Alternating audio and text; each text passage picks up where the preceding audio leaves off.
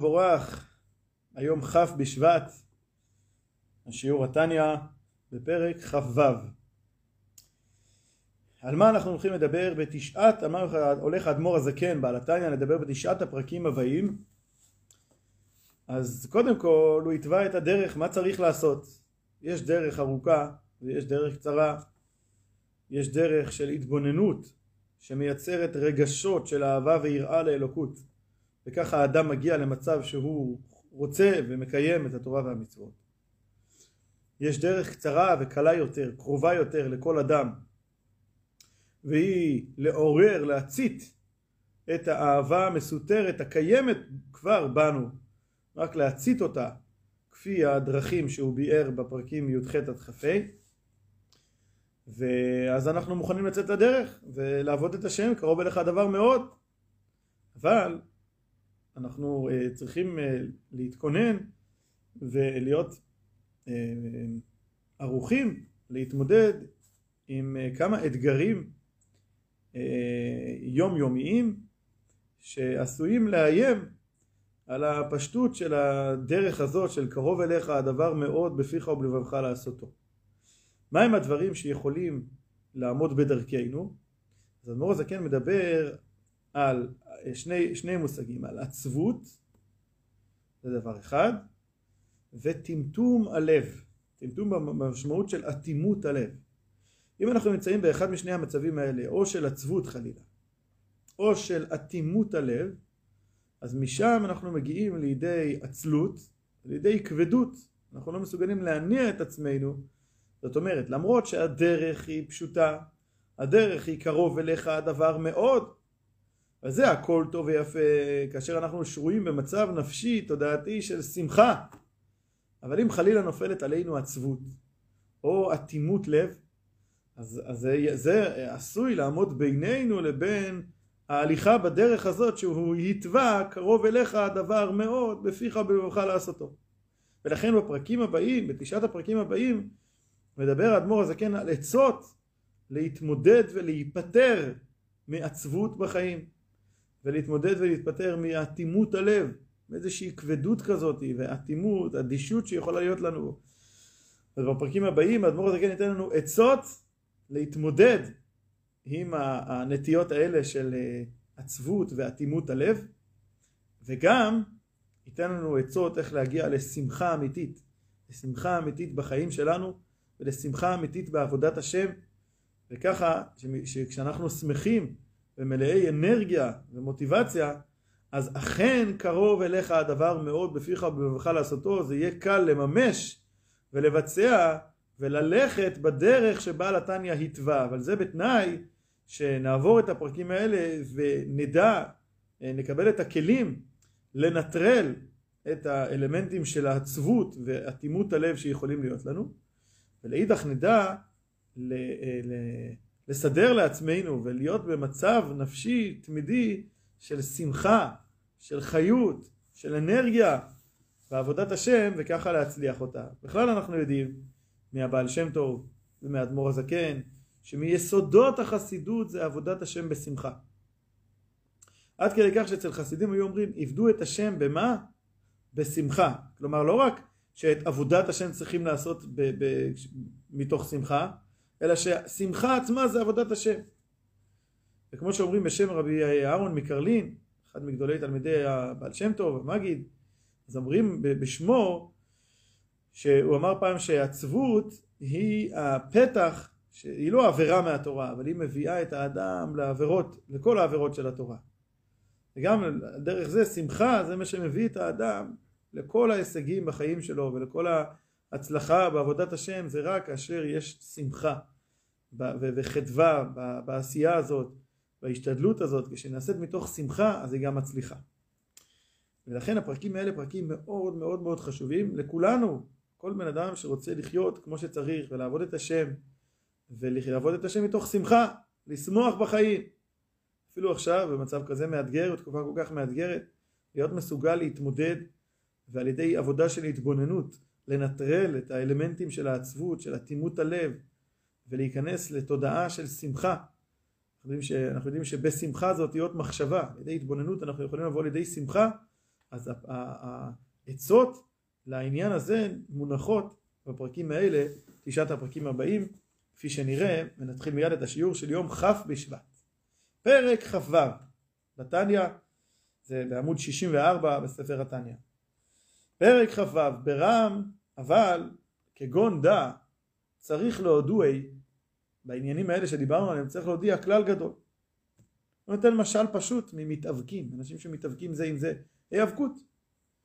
כמו שניצחון לנצח דבר גשמי, כגון שני אנשים המתאבקים זה עם זה להפיל זה את זה, יש היאבקות שאנשים נאבקים זה עם זה כשהמטרה של כל אחד זה להפיל את היריב שלו.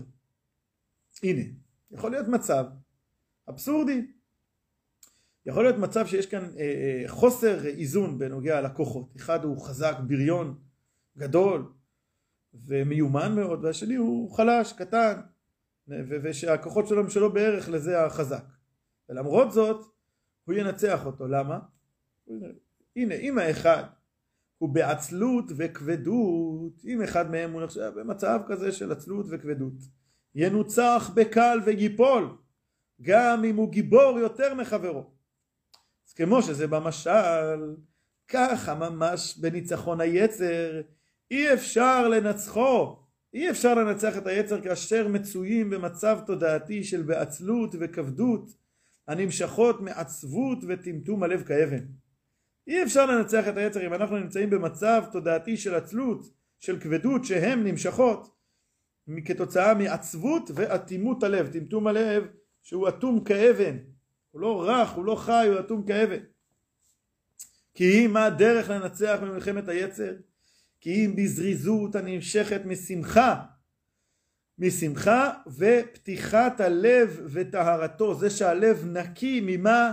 מכל נדנוד דאגה ועצב בעולם כלומר אחד העניינים העיקריים בחיים שלנו שמנטרלים את השמחה הטבעית שלנו זה העניין של כשהלב לא פנוי, כשהלב עסוק בדאגה חלילה כשאנחנו נמצאים במצב של דאגה הדאגה שואבת מאיתנו את השמחה. ו- ולכן כדי, וכדי להגיע למצב שאנחנו ננצח ממלחמת היצר אנחנו צריכים לנקות את הלב מכל נדנות של דאגה, לטהר את הלב מכל נדנות של דאגה ולהגיע למצב שהלב יהיה פתוח ושמח ומתוך כך אנחנו בוודאי ננצח ממלחמת היצר ובהמשך הוא יסביר מיד בחלק השני של הפרק יתחיל להתמודד אוקיי איך באמת מגיעים למצב שהלב פנוי מכל עניין של דאגה. מי לא רוצה את זה? הלוואי, שלא נדאג. וכשלא נדאג אז ת, ת, תתגלה בנו השמחה הטבעית שבנו. אבל לפני שהוא ייתן את העצות, הוא שואל, כאילו קצת, קצת מקשה על, על מה שהנחנו כאן. הנחת היסוד היא שצריכה להיות שמחה בעבודת השם. השמחה הזאת צריכה לנבוע מפתיחת הלב וטהרתו מכל נדנות של עצב ודאגה בעולם.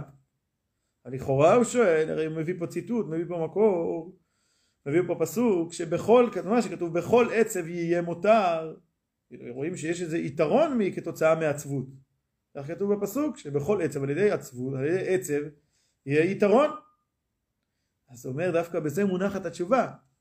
מה אנחנו רואים? שהעצבות עצמה היא לא טובה, אלא שיש עצבות מסוימת שכתוצאה ממנה יהיה יתרון, ומה היתרון שיהיה? היתרון יהיה שמחה, בואו נראה.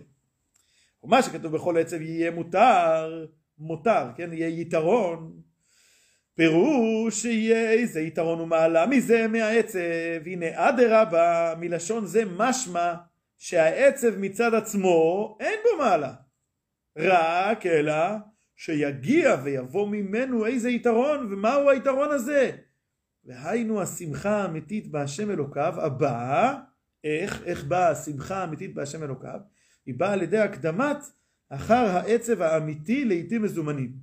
אז פה שני פרטים. א', יש עצבות שהיא נקראת עצבות אמיתית, כלומר שזה צער שראוי להצטער אותו. זה אה, הבחנה אחת, מיד נסביר מה זה. כלומר, יש עצבות שצריך להתנער ממנה מכל וכל. יש עצבות מסוימת שנקראת העצבות האמיתית, צער מסוים. זה צער על ענייני, על, על כשאדם מצטער על חטאים שהוא חטא. אבל גם מה ההתניה השנייה, התניה מאוד מאוד חשובה, בעיתים מזומנים. זה לא שהמצב שה, השגרתי של האדם חלילה צריך להיות מצב של עצב, גם לא על דברים שצריך להתעצב עליהם. אז א', אנחנו תוחמים פה, הוא תוחם פה שיש אה, אה, רק, רק הקשרים מסוימים שבהם יש מקום לעצב. וב', לא פחות חשוב, התניה מאוד מאוד חשובה, שזה בעיתים מזומנים, כפי שהוא יסביר. על עוונותיו, כן, לעיתים מזומנים על עוונותיו, במר נפשו ולב נשבר. עכשיו, קודם כל הוא יסביר מה היתרון שלי על ידי זה, שעל ידי זה נשברה רוח הטומאה וסטרה אחרא, ומחיצה של ברזל המפסקת בנון אביו שבשמיים. זאת אומרת, על ידי שיש שיוורון לב, כמו שאומרים, אין דבר שלם יותר מלב שבור, על ידי שיש שיוורון לב על כך שאדם חטא, על עוונותיו שמבדילים בינו לאביו שבשמיים. אז שיוורון הלב הזה של האדם, העצב הזה, העצב האמיתי הזה מהחטאים, יש בו את הכוח לשבר את הקליפה והסטרה אחרא ואת אותה מחיצה של ברזל שמפסקת, שמפרידה בינו לאביו שבשמיים כמו שכתוב בזוהר על פסוק רוח נשברה, לב נשבר וגומר שהכוונה בזה, כפי שמוסבר בזוהר, זה שעל ידי מה נשברת רוח הסטרא אחרא, על ידי הלב נשבר שלנו.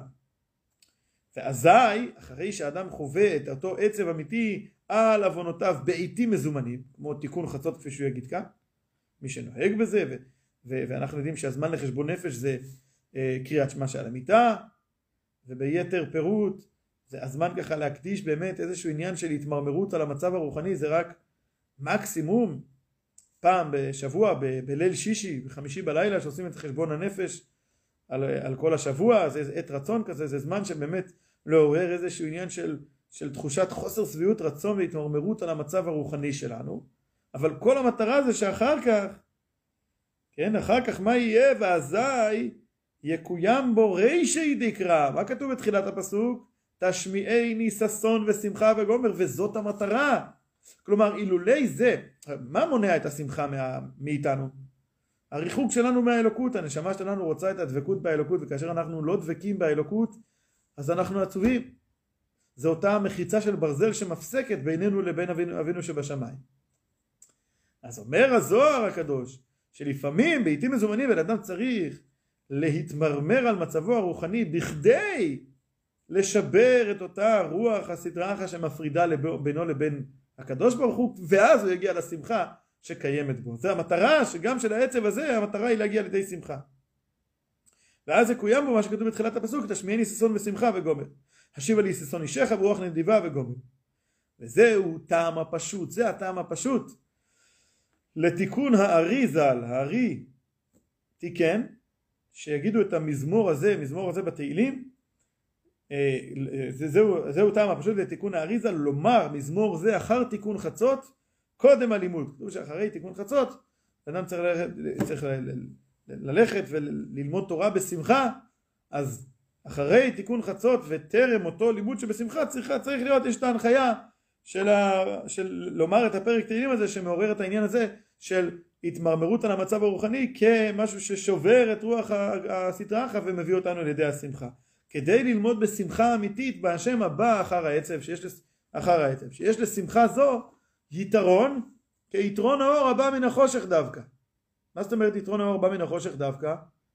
הכוונה שכאשר חשוך לנו ופתאום מאיר אז אנחנו מעריכים ומכירים במעלה של האור לאין ארוך כמו שכתוב בזוהר על הפסוק, על פסוק וראיתי שיש יתרון לחוכמה מן הסכלות כיתרון האור וכולי כיתרון האור מן החושך ולכאורה מה, מה, מה החידוש בזה? מה, שלמה המלך צריך להגיד לנו שהחוכמה היא עדיפה מהסכלות והוא צריך להביא דוגמה שזה כמו שהאור עדיף על החושך, אלא הכוונה שכמו שעל ידי שהיה חושך קודם, אז יש יתרון האור הבא מתוך החושך, ככה אומר שלמה המלך, יש יתרון החוכמה שאחרי ששמענו דברי סכלות, פתאום מגיע, מגיע דבר חוכמה, אנחנו מעריכים את זה הרבה יותר. אז בהקשר שלנו כאן, על ידי שיש בהתחלה את אותו עצב, את אותו התמרמרות על המצב הרוחני, אז, וזה שובר את רוח הקליפה והסדרה אחת שמפרידה בין הלב שלנו לבין האלוקות, על ידי שעוברים את, את השלב הזה, וזה המטרה של לעבור את השלב הזה, מגיעים לידי שמחה אמיתית בעבודת השם. עיין שם בזוהר, כמו שהוא מסביר, ו, ודי למבין, ומקרא מלא דיבר הכתוב, תחת אשר לא עבדת את השם אלוקיך בשמחה וגומר, ונודע על הכל פירוש האריזה על פסוק זה. כתוב בפרשת התוכחה, בפרשת כי תבוא, אז נאמר למה באו עליך כל, ה... כל מה שכתוב שם בפרשת כי תבוא, כל התוכחות, אז הוא מסכם שם ואומר תחת אשר לא עבדת את השם, אלוקיך בשמחה ובטוב לבב מרוב כל. הפשט בזה זה שמתי לא עבדת את השם אלוקיך כשהיית שרוי בשלווה, בשמחה, הכל היה טוב לך ולא עבדת את השם אלוקיך כמו וישמן ישורון ויבעט. זה הפשט. אבל האריזל מפרש את זה שעל מה באו עליך, על מה ראוי לבוא עליך כל התוכחה? על זה שעבדת את השם אבל לא עבדת בשמחה. כלומר עד, עד כדי כך מגיע עד, עד כדי כך נוגע העניין הזה של עבודת השם מתוך שמחה שהאריזל דורש את הפסוק תחת אשר לבדת את השם וככה בשמחה וטוב לבב מרוב כל שאם עובדים את השם ולא עובדים בשמחה ראוי, ראוי לקבל על זה תוכחה. זה עניין עקרוני ויסודי ביותר בעבודת השם ולכן גם אותו מותר שנעשה על ידי העצב בהתחלה זה רק באמת בתחילת העבודה ובמטרה להגיע לידי השמחה האמיתית בעבודת השם. ובחלק של מחר זה יתחיל לבאר אוקיי אני, מי לא רוצה מי לא רוצה להיות שמח אבל איך מגיעים לזה? איך מנטרלים את כל מיני עניינים בחיים שמאתגרים את השמחה שלנו בין היתר כמו שהזכרנו דאגות איך מתמודדים עם דאגה איך מנטרלים דאגה איך מגיעים לידי השמחה התמידית והאמיתית בעבודת השם כפי שנראה בעזרת השם בשיעור מחר. עד כאן ערב טוב